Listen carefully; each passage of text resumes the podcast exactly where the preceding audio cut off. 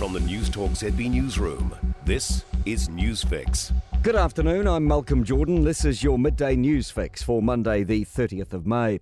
In this update, the man accused of killing a 25 year old Auckland man has not appeared in court this morning due to ill health.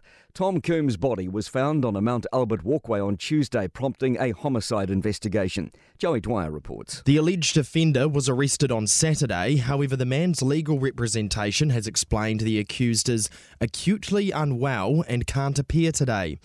The man's been granted interim name suppression by Judge Nevin Dawson until his next scheduled appearance in the High Court next month. Joe Biden has joined the mourners near the site of last week's school shooting in Texas ahead of his meeting with Jacinda Ardern. CNN's Arlette Saenz has been following the US president. President Biden spent the day here on the ground trying to offer some solace, some comfort to a community and families whose lives have been completely altered after five days ago. Biden is due to return to the White House later today and will meet with our Prime Minister tomorrow night. The meeting is still set to go ahead despite two members of Ardern's delegation, Press Secretary Andrew Campbell and MFAT boss Chris Seed, testing positive for COVID. Reporter Jason Walls, Newstalk ZB's Jason Walls, is with the Prime Minister. No doubt this close to a meeting with Joe Biden, it will be causing a little bit of nervousness within the Ardern camp. An outspoken critic of China says we need to do more to strengthen our security. Chinese Foreign Minister Wang Yi is holding a meeting with, uh, with his Pacific counterparts in Fiji today, pushing a new agreement to give it greater economic and security access to the region. Yi already signed a deal with Samoa on Saturday to strengthen diplomatic relations.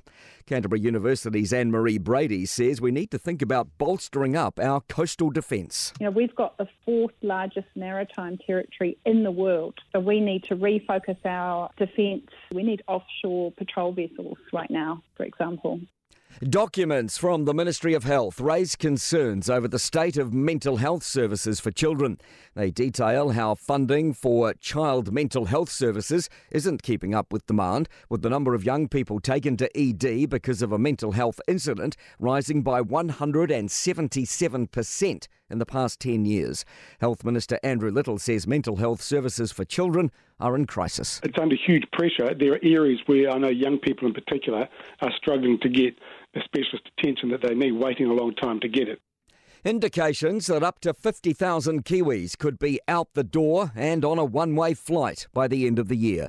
It comes as many New Zealanders who returned home when the pandemic struck are also jetting back off overseas.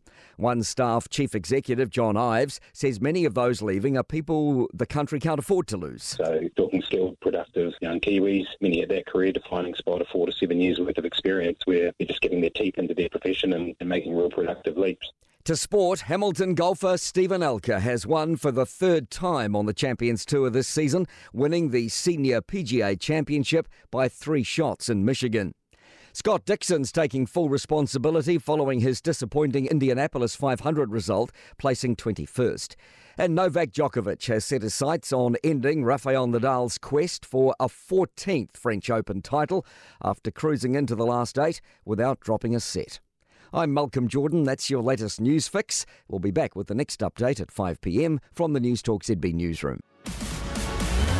For more news, listen to Newstalk ZB live on iHeartRadio.